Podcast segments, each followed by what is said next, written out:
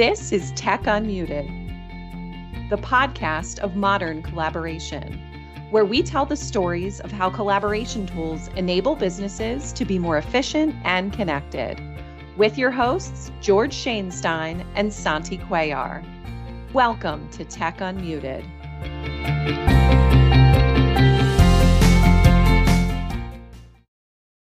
Welcome to the latest episode of Tech Unmuted. Today, we're going to take a look at the top five Microsoft 365 collaboration hacks. Yes, uh, I like hacks. Yeah, for sure. Right, and these are these are things we we thought through that'll make it easier for you to uh, collaborate, obviously, but also it's going to increase your productivity both individually and as a team. So, uh, we're going to do a countdown from five to one. Uh, so, and we've got a little bonus one at the end that we're we're going to talk about a little bit as well. So, uh, number five is lights, camera, action. So, Santi, you want to hit on that one a little bit? You know, absolutely. In this world we live in now, where uh, we have hybrid and remote and and all sorts of uh, work styles, you you should strive to have your camera on. Cameras on in a meeting are critical. They're critical because you want to be able to connect with your colleagues who, well, you're not in office set anymore. And you want to be able to build those relationships and build that culture. So I understand that not everybody likes cameras, but I think cameras on are our way to go. And you, you think about where we're at today, right? If what if this were 25 years ago and COVID happened? Uh, right. We we would all be back in the office. So this hybrid model wouldn't have existed with conference calls. Uh, it's clearly with collaborative documents, everything we talk about, you know, that has changed today with 365. We just literally would not have been able to do it uh, 20, 25 years ago, even really 10 years ago. Uh, yeah. And you'll hear it in a couple of the other things we'll hit on today. But uh, and you know, uh, listen, I know not everybody likes cameras. People are camera shy. Uh, but that's why we we also have avatars. I think the purpose of the video and the avatar is so that there is a representation of you in the meeting. Right. Yep. And so so yeah, I'm all for it. So let's go to number four. Uh, what's in a name? So, and I'll hit on this one first, and you can chime in, Santi. So, it, when you're sharing documents, you're creating documents, uh, it's really critical to actually name them something that one, if you're sending it, that the person knows what it is intuitively, if it's sitting in their Correct. list of documents, and two, that it's got some kind of date or timestamp. So, correct. Uh, we don't have a standard, right? We should probably talk about it as a team and get to a standard. But my standard approach is uh, year, so like 2023 month, June, some descriptive thing of what's in that file. And if it's critical to a specific point in time, I'll put the actual date, so month, day, year, then uh, at the end of it, so that there's some anchor. But it makes it a lot easier to go back and search and find it, or search shared documents, or or whatever else. But Santi, you want to? Well, I, actually, I had a question. So that format that you use, which I know you use that the the date format at the front of the naming convention for your file that does that help you find your file? Absolutely. So okay. a lot of times i'll do i'll know the anchor right? Hey i did something last year. It was 2023 ah or sorry it was 2022 or it was 2022 and maybe it was april or may. So i'll search april may and then sometimes i'll filter down by i know it was powerpoint. So that still could be you. a lot of documents right uh, but it does make it a lot easier to sort of drill down and then find it. And the uh, the the useful part of it as well is in the sharing piece where it's somewhere else with with another person because a lot of times I know I've pinged you and said I know I right. shared a document to you right like a year ago and I can't find it. Uh, and a lot of times you'll come back and go, oh, yeah, I know where it is. I had it pinned or yeah. something, right? Yeah. Yeah. Uh, yeah. I I don't have a standard format. Um, I I believe a lot in creating uh, a structured folder system based on the topic at hand or or you know the the project at hand and so i tend to just find the folder and not so much the file but i think having a, a standard naming convention that's universal across a team yeah i can see the value in that and i think that's something that uh, we could get better at for sure Yeah, we've got to definitely spend a little time on that. So, number three, uh, and this sort of has a collection of things underneath it, but use planner, Yeah. not paper, right? So, planner is uh, maybe we'll do an episode just on this in the future. Not a lot of people use planner, right? It's a it's a feature within a within a team within Microsoft Teams uh, that's project management like. Uh, it's Correct. got cards where you can uh, store elements of the project, data related to that, attach files, that kind of stuff, and obviously assign resources. Otherwise, it wouldn't manage project. But uh, there's a lot of other elements, right, that are beyond Planner. You want to hit on some of those, Santi?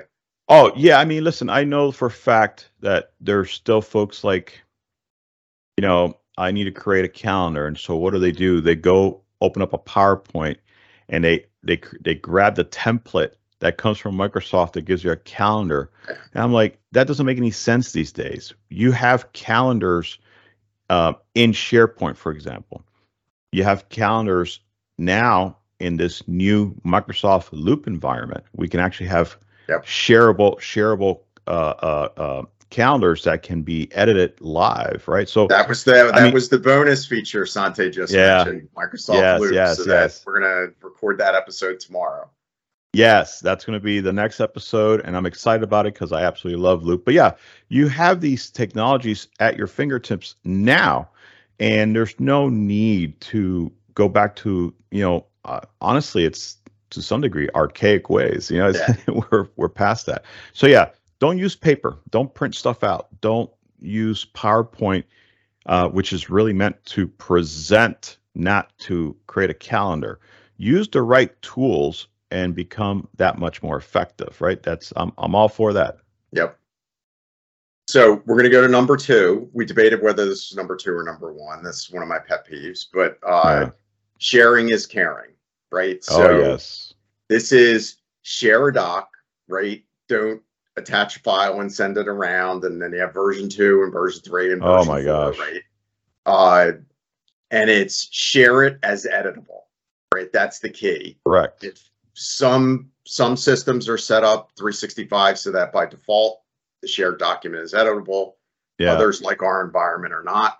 Uh, right. Right. but make sure if it's not that you you do it as editable and oftentimes people get concerned hey i shared i have this document i used to use version names i don't use it what if i delete something and i i need that thing that i de- deleted right it's you just go into uh your OneDrive revision. folder yeah, Yeah. and you look for versions right and you, That's you right. go back and you restore a version and it doesn't restore that version for everybody uh Correct. it just gives you the ability to open one of the previous versions, pull Right. out what you need, drop it back into the deck, into the Word doc, whatever it is, right? And you've got you've got a history then of what happened in the doc uh, that you would have never had before because you never saved the versions correctly, right, or anything. Right. Right. so, right. Right. Uh, but So that's I will tell you- I will tell you something. Not only should you share and not attach, but when somebody shares something with you, please do not take that file and save it as something else. Oh, Yeah. there's no need for that.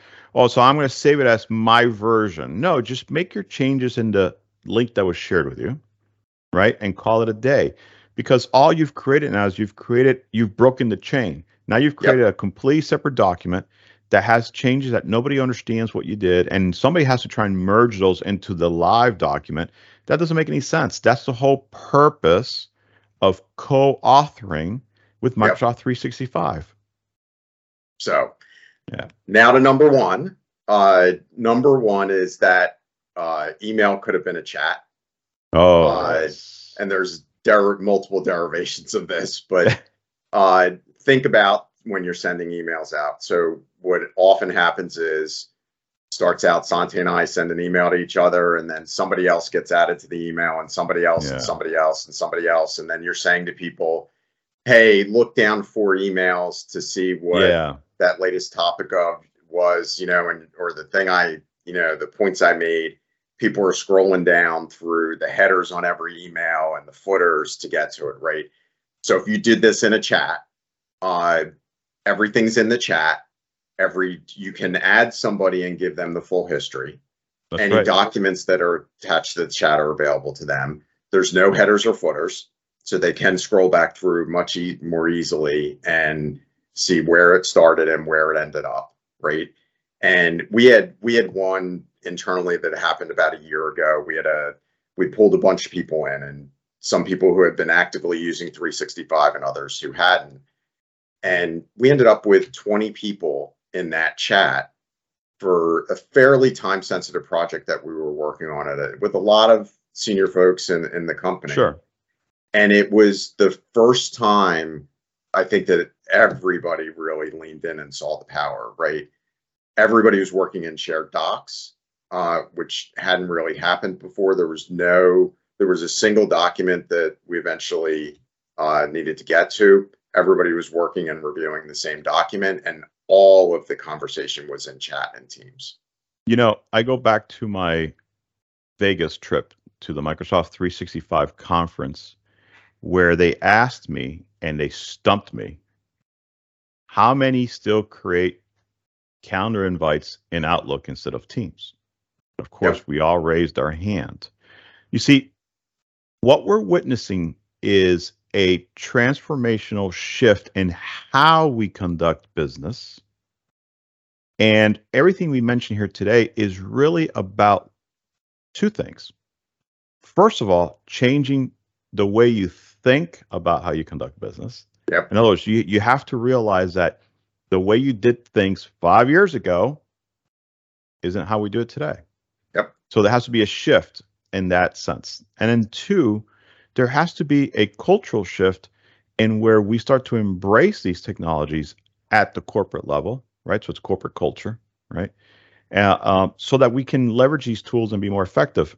I know you you you wanted to say uh, the the the the nugget, which was Loop. Listen, Loop is an amazing platform. It's brand new, right? Uh, it's still in it's in preview mode. It's in public preview mode right now. Uh, we are going to uh, do a little deeper dive in the next podcast on Loop, but Loop is one of those platforms that I think is going to force that change. Yep. Um, both both at the corporate level, both at the individual mindset level, because it really does. It's a, you have to you have no choice but to think differently when you're working in Loop. But Loop is basically uh, for those who haven't heard about Microsoft Loop, it is Microsoft's new online collaboration platform. It is where you can go and plan and collaborate and approve and track things within your team. Um, and we'll get into that in the next podcast. But these are the technologies and the changes that are happening. They're happening really fast. And what we've shared with you today is really just honestly, it's it's best practices, right? Best practices or hacks um, on, on how to leverage these tools. And it's listen, you said it best, George. You have to be a pioneer, right? Yep. You can't you can't fight the machine. You have to be a pioneer, right? and it's a combination right it's a combination of you'd mentioned it that corporate culture or that team Yeah. culture are we going to are we to do the new things and try to get more productive or are we going to sit around and wait for it to happen and if you sit around and wait for it to happen you won't get the productivity increase right somebody Yeah. else will or some other team right. will or whatever uh, and it goes down to video as well i mean some organizations uh, explicitly say you don't have to be on video, right? And our our culture internally here is everybody should be on video, right? Correct. Uh, our team uses, uh, you know, ninety five percent of the time everybody's on video. Sometimes we had a call earlier today. A couple of folks were on avatars. It's perfectly fine, right? Perfectly fine. Uh, but it makes the interaction feel more like you're actually in the office. Uh, Correct. So again, we'll next podcast we're going to talk about Loop. Uh, there's a lot of elements to it, and we'll work through sort of a demo environment where you can see some things that we've done and the and the way you can interact. But it's really cool. Uh, we will start to break that down on the next one, and we may go a little deeper even beyond that because we feel like this is going to supplant a number of things that are that are going Sure. on with teams today. Absolutely, or a number of processes anyway. But folks, here we are. We are at the end of our podcast. We want to thank you all for joining today. Those are your five productivity hacks. I hope you jotted them down on a piece of paper. No, don't do that. don't do that. But uh, thank you for joining. If you want the show notes, uh, you can find those at fusionconnect.com uh, slash tech unmuted. Uh, you'll have more details on what what we spoke about here in this podcast today. And please, please don't forget to subscribe on your favorite podcast platform so that you don't miss an episode. But until next time, stay connected. Visit fusionconnect.com slash tech unmuted for show notes and more episodes. Thanks for listening.